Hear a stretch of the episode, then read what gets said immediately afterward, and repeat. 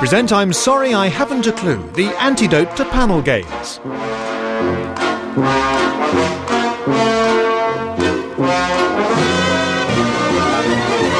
At the piano is Colin Sell, and your chairman is Humphrey Lyttelton.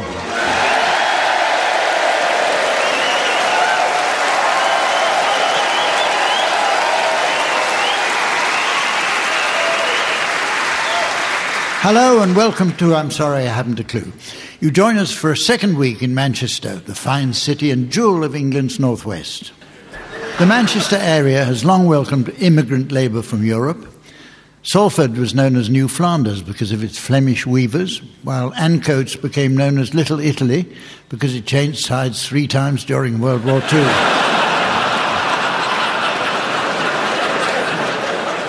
The pioneering feminist Emmeline Pankhurst was born in Manchester.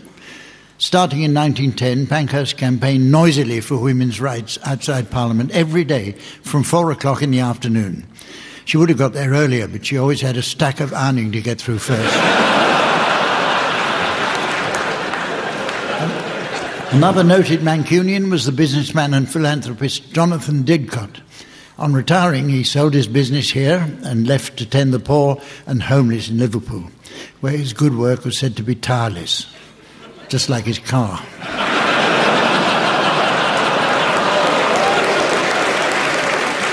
Since 2002, Manchester has been home to the Northern Imperial War Museum at Salford Quays. Last summer, they presented an exhibition of camouflage techniques and were proud to report that over 2,000 visitors a week failed to see it.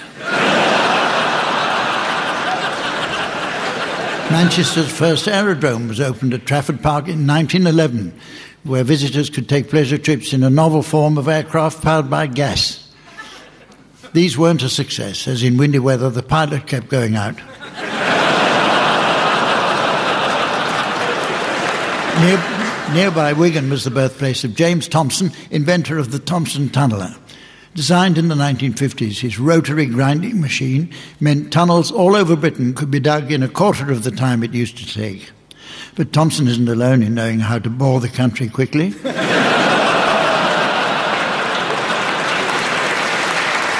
let, me, let me introduce the teams. They are on my left Barry Cryer and Graham Garden. And on my right, Tim Brooke Taylor and Jeremy Hardy. and making a welcome return to tot up the scores and keep each of the teams abreast. Please welcome our scorer, the ever delightful Samantha.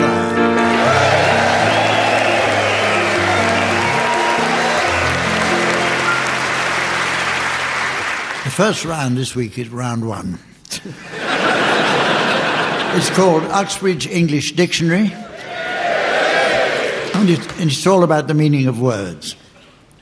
Many of our listeners are ignorant of the true meanings of apparently similar terms. For example, it's quite astonishing how many have no knowledge of the difference between the terms enrapture and enamor. Well, listen up because you learn something. You use enrapture to express enchantment and delight, whereas you use enamor to bang nails in.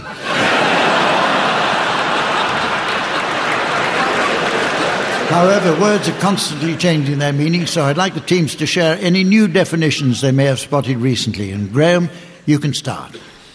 Uh, dumbstruck, a white van.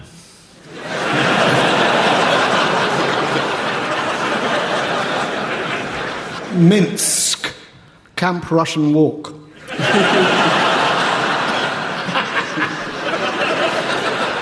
Venezuela, a gondola with a harpoon. Jeremy. Paraffin, a kind of dolphin that jumps out of aeroplanes.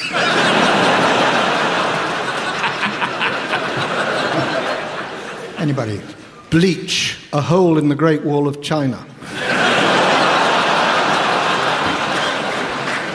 Flippity gibbet, dolphin gallows.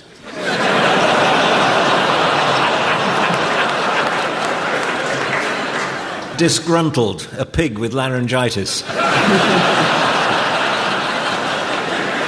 Punish, rather like a pun. Mystery, bit like a man. Malady, rather like a duck. Prickly, rather like George Galloway.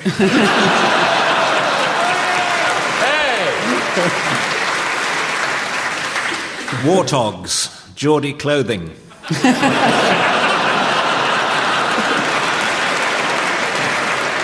Mendacity, urban renewal program.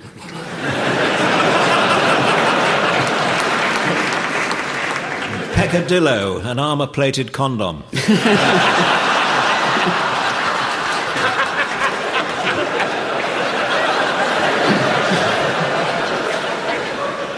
Incarnation, immersed in condensed milk. Frugal, a search engine for fruit.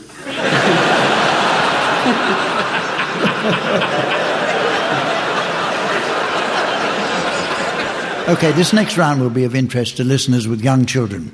Incidentally, we were discussing the smacking debate earlier. You know, I remember Nanny repeatedly pulling my trousers down to give me a good smack on the bottom, and it never did me any harm. Although it did make me late getting here this afternoon.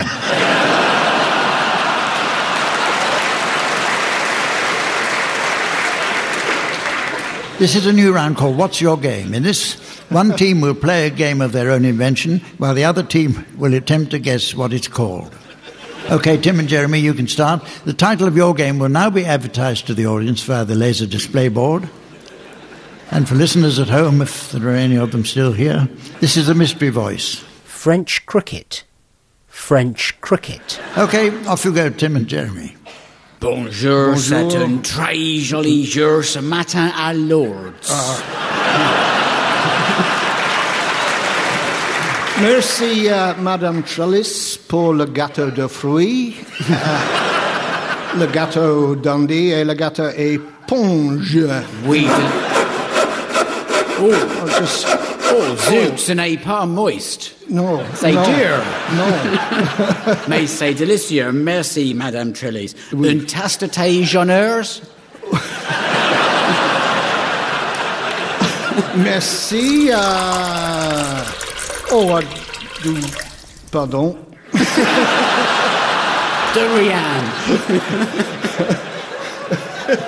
oh, l'homme de batte approche le crease.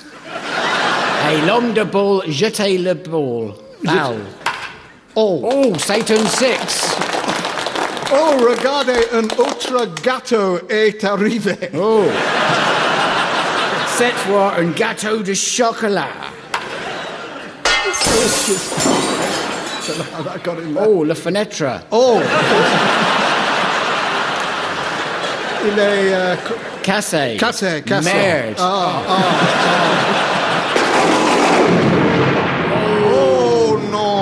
Non, le arrête jour. Oui.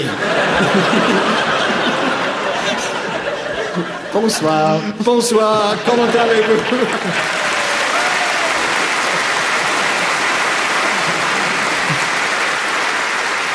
Could it be something as mundane as French cricket? Okay, it's your turn to play a game, Barry and Graham, and the title of your game is now being exhibited on the laser display board.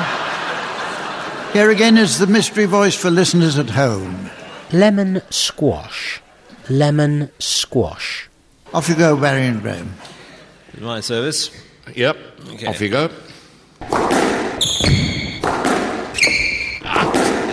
Oh, yes. Ow! What? I got an eyeful of juice.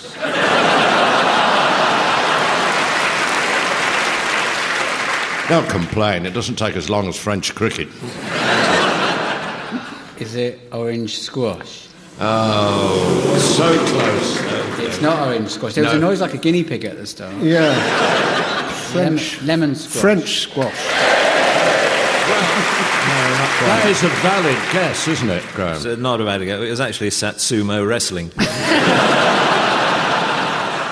Here's a further game going up on the laser display board for you to play, Tim and Jeremy. And here's the mystery voice for listeners at home. Table tennis. Table tennis. Off you go. Well, Tim and Jeremy. Quiet, please. Ready to play, Mr. Hardy to serve. Oh, hang on, I'm having trouble getting it out of my pocket. Oh. Here we go. Come on, Tim. Oh.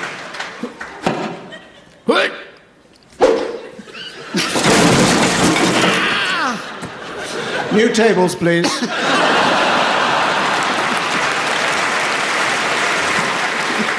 Okay, start guessing Barry and Graham. Was it pocket billiards? Tennis of some sort. Yeah. Table tennis. Yeah. Right, the title of a final game is being displayed for you, Barry and Graham, and here once more is the mystery voice for listeners at home. Moonopoly. Moonopoly. Off you go, please, Barry and Graham. Here we go. Ah, now, now I've got the top hat, or is it the thimble? Uh, Park Lane. You'll go. Okay, I'll throw the dice.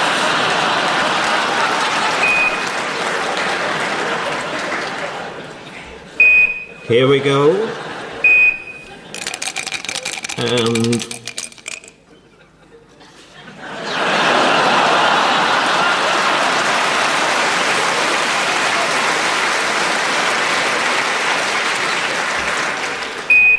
bloody zero gravity.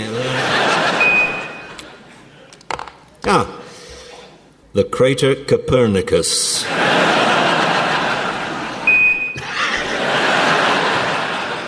Me again?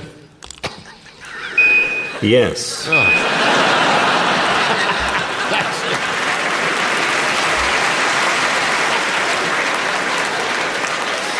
Well, Graham was playing Monopoly, and I don't know what you were playing.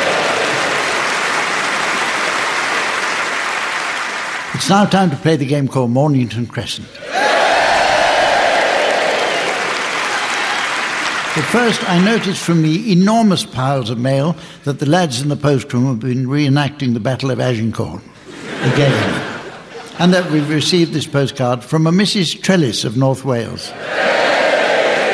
She writes Dear Lewis, so sorry you missed out on the Formula One World Championship. First your old pal Morse dies, now this.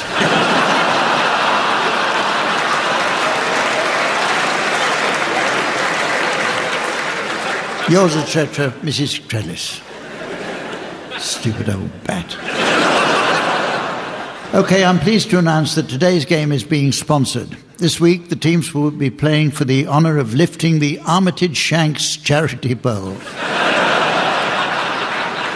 We'd like to thank our sponsors for their generosity and to ensure them that the small alterations they requested to the standard game are unlikely even to be noticed by our listeners. Tim, you can start. Marland. Colindale.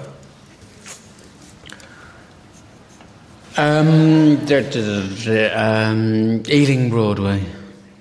Oh, oh, oh. Yes. No, hold up, hold up. No, no, no, no. That's the Western approach. It's wide Yeah. open there now. Baron's Court. Nice. Short.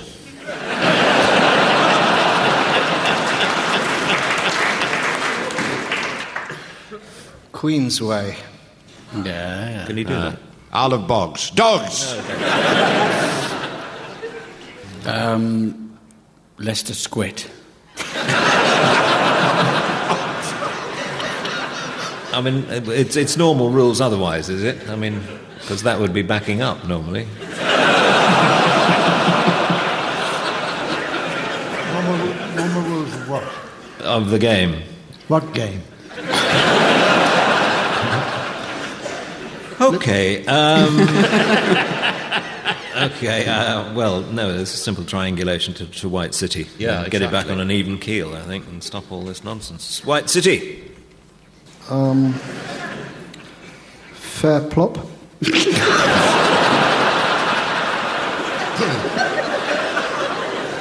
Cheyne Walk. Oh, good. Good. Uh, Finchley Road. Oh. What? Brilliant. Sideways. Piccadilly. Vauxhall. Totteridge. Ah. Whetstone. Yeah, we can all do that.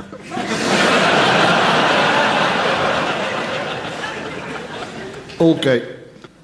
Who spoke then? Wasn't me. Well out of turn. Went out of sequence then, Yeah. did we? That should be penalised, shouldn't it, Humph? Yes. Adjudication, Humph. Right.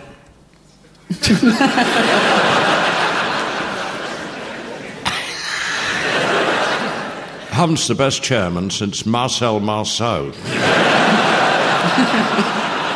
What happened at his funeral there? Uh, they had two minutes noise.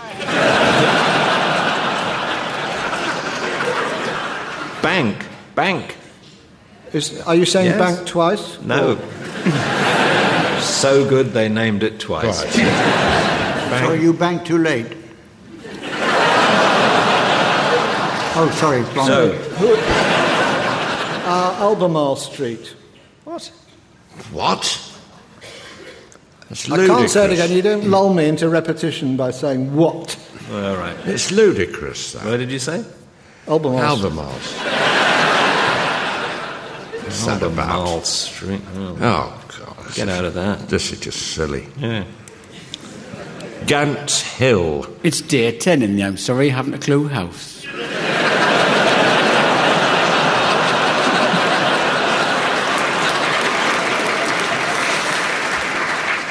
Who is it? Is Jeremy gone? Where did you go? Huh? It's Jeremy's turn. This Is it my go? Yeah. Uh, uh, uh, Too late. Mornington Crescent. Yeah.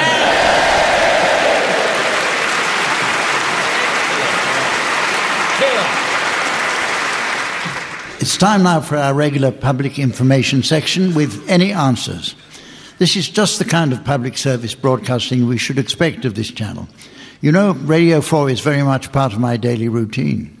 This morning I woke up, turned on the Today program, had a shave, listened to James Naughtie ask a question, had another shave.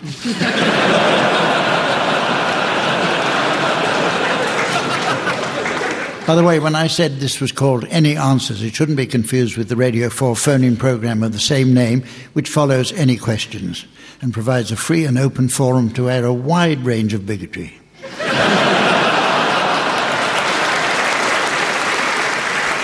Okay, teams, I have here a selection of listeners' queries to which I'd like you to provide solutions. Tim, the first one is for you. What causes the film that forms on the top of my chocolate puddings? You're dribbling, Humphrey.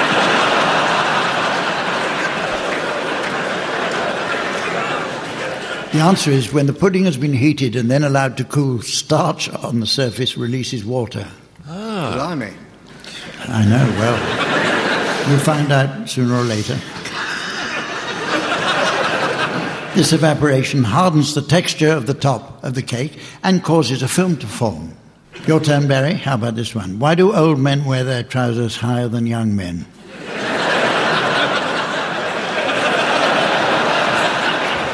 Bit close to home, not to mention the armpits. Um, no, they, they, they don't really. I mean, the trousers are the same height, but they look higher because old men are smaller. See what I mean? You know, I've got an uncle who has to breathe through his flies. Once got his nose caught in the zip. What a day that was. We took a photograph. Nobody believes it's his nose.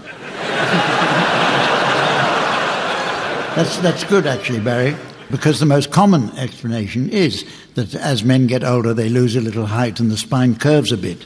So trousers that might have hung at the waist start to creep upwards. Oh, thank, yeah, thank you. Graham, can you assist with this question? Certainly. Why aren't cashews ever sold in their shells? Ah, well, that's because cashews are actually dried monkey kidneys. yeah, they don't have shells. They don't come in shells, monkey kidneys. They come in monkeys. And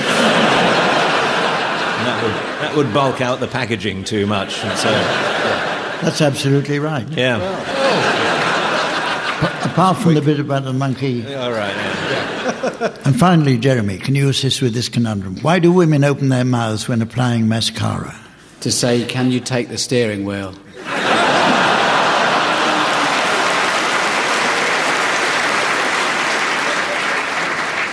There are two central theories. One is that it eliminates blinking, the enemy to successful mascara application. And Don't two, I know it? I'm going to read what it says here because this comes out of a book. Two, opening the mouth stretches the skin on the eyeballs. That's cataracts, isn't it?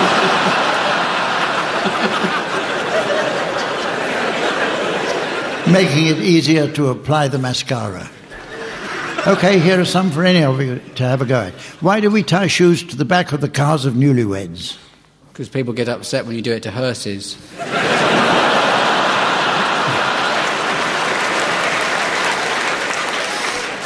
The answer is from biblical times, the shoe has been a symbol of ownership. Early European parents used to throw shoes at the bride as a renunciation of their authority over her. Soon, other attendees at weddings threw shoes as well as a good luck ritual. Well, a bruised bride's about. Can you provide an answer to this gentleman listener's question? Why do my boxer shorts have straight frontal slits while my underpants have complicated trapdoors? Because it's much harder getting it out wearing boxing gloves.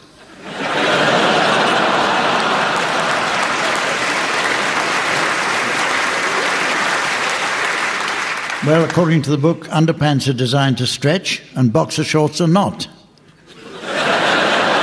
Without the trapdoor, underpants would be liable to gape open at unfortunate moments. But I told the magistrate what happened. How about this? Why do zebras or zebras have stripes? Um, it's a barcode, so lions know their sell by date.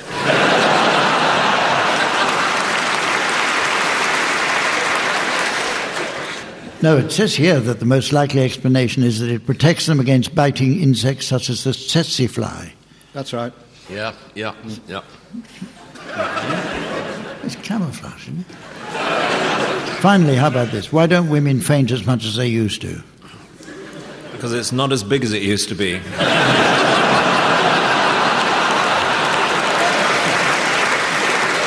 This, the answer is that this is probably due to the eradication of the corset, which deformed the internal organs, making it impossible for the wearer to draw a deep breath. Because of it, Victorian women were always fainting and getting the vapours. And it's music time again. and, it's, and it's music time again now with Swanee Kazoo. This is the game in which the teams combine the silky smooth lilt of the Swanee whistle with the sandpaper rasp of the kazoo. Piano accompaniment will be provided by Colin Sell. Listeners may be listeners may be interested to hear that Colin has recently been promoting medieval minstrels. the, pu- the public health people say that if they catch him selling out of date chocolate again, they'll prosecute. Tim and Jeremy, you can start. I'd like you to provide us with a rendition of Da Do Ron Ron to feature Jeremy Hardy on the kazoo and Tim Brooke Taylor on the Swanee whistle.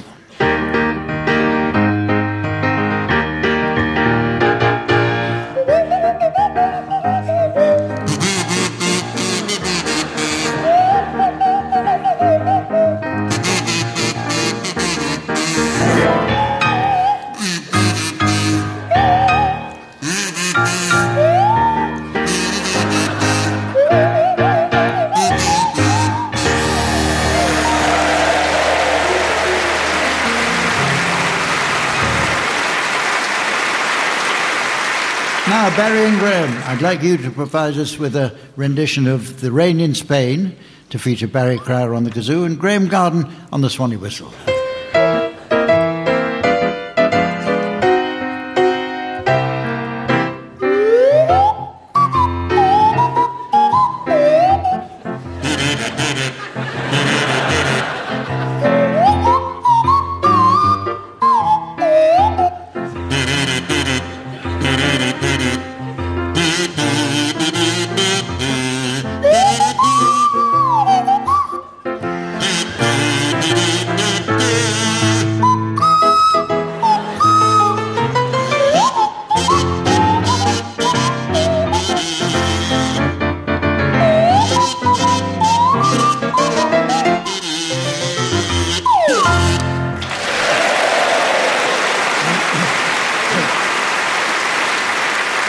Well, well, ladies and gentlemen, I notice it's almost the end of the show, but it's just time to fit in a round of Furniture Maker's Songbook.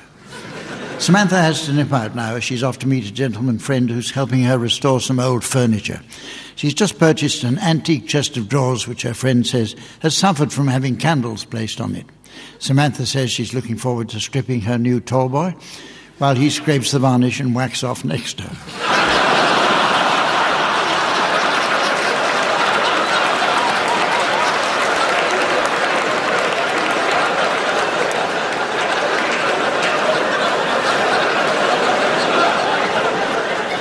You can start this one, Jeremy.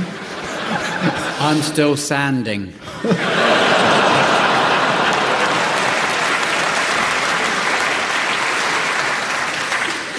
On IKEA Day, you can see forever. I've grown accustomed to DFS. Side by Sideboard, sung by the artist formerly known as Plinth. Summer in the Settee by Divan Divan. What kind of stool am I? All things bright and beautiful, escritoires, great and small. Commode side. IKEA and Tina Turner singing River Deep MFI.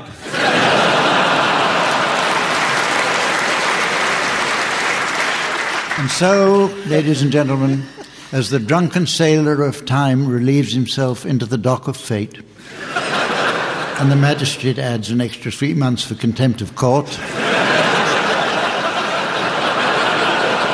I notice it's the end of the show. And with that, from the teams, Samantha, myself, and the fine folk here in Manchester, it's goodbye.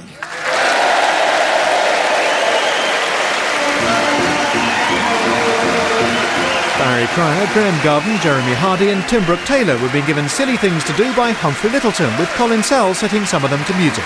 The programme consultant was Iain Pattinson, and the producer was Jon Naismith.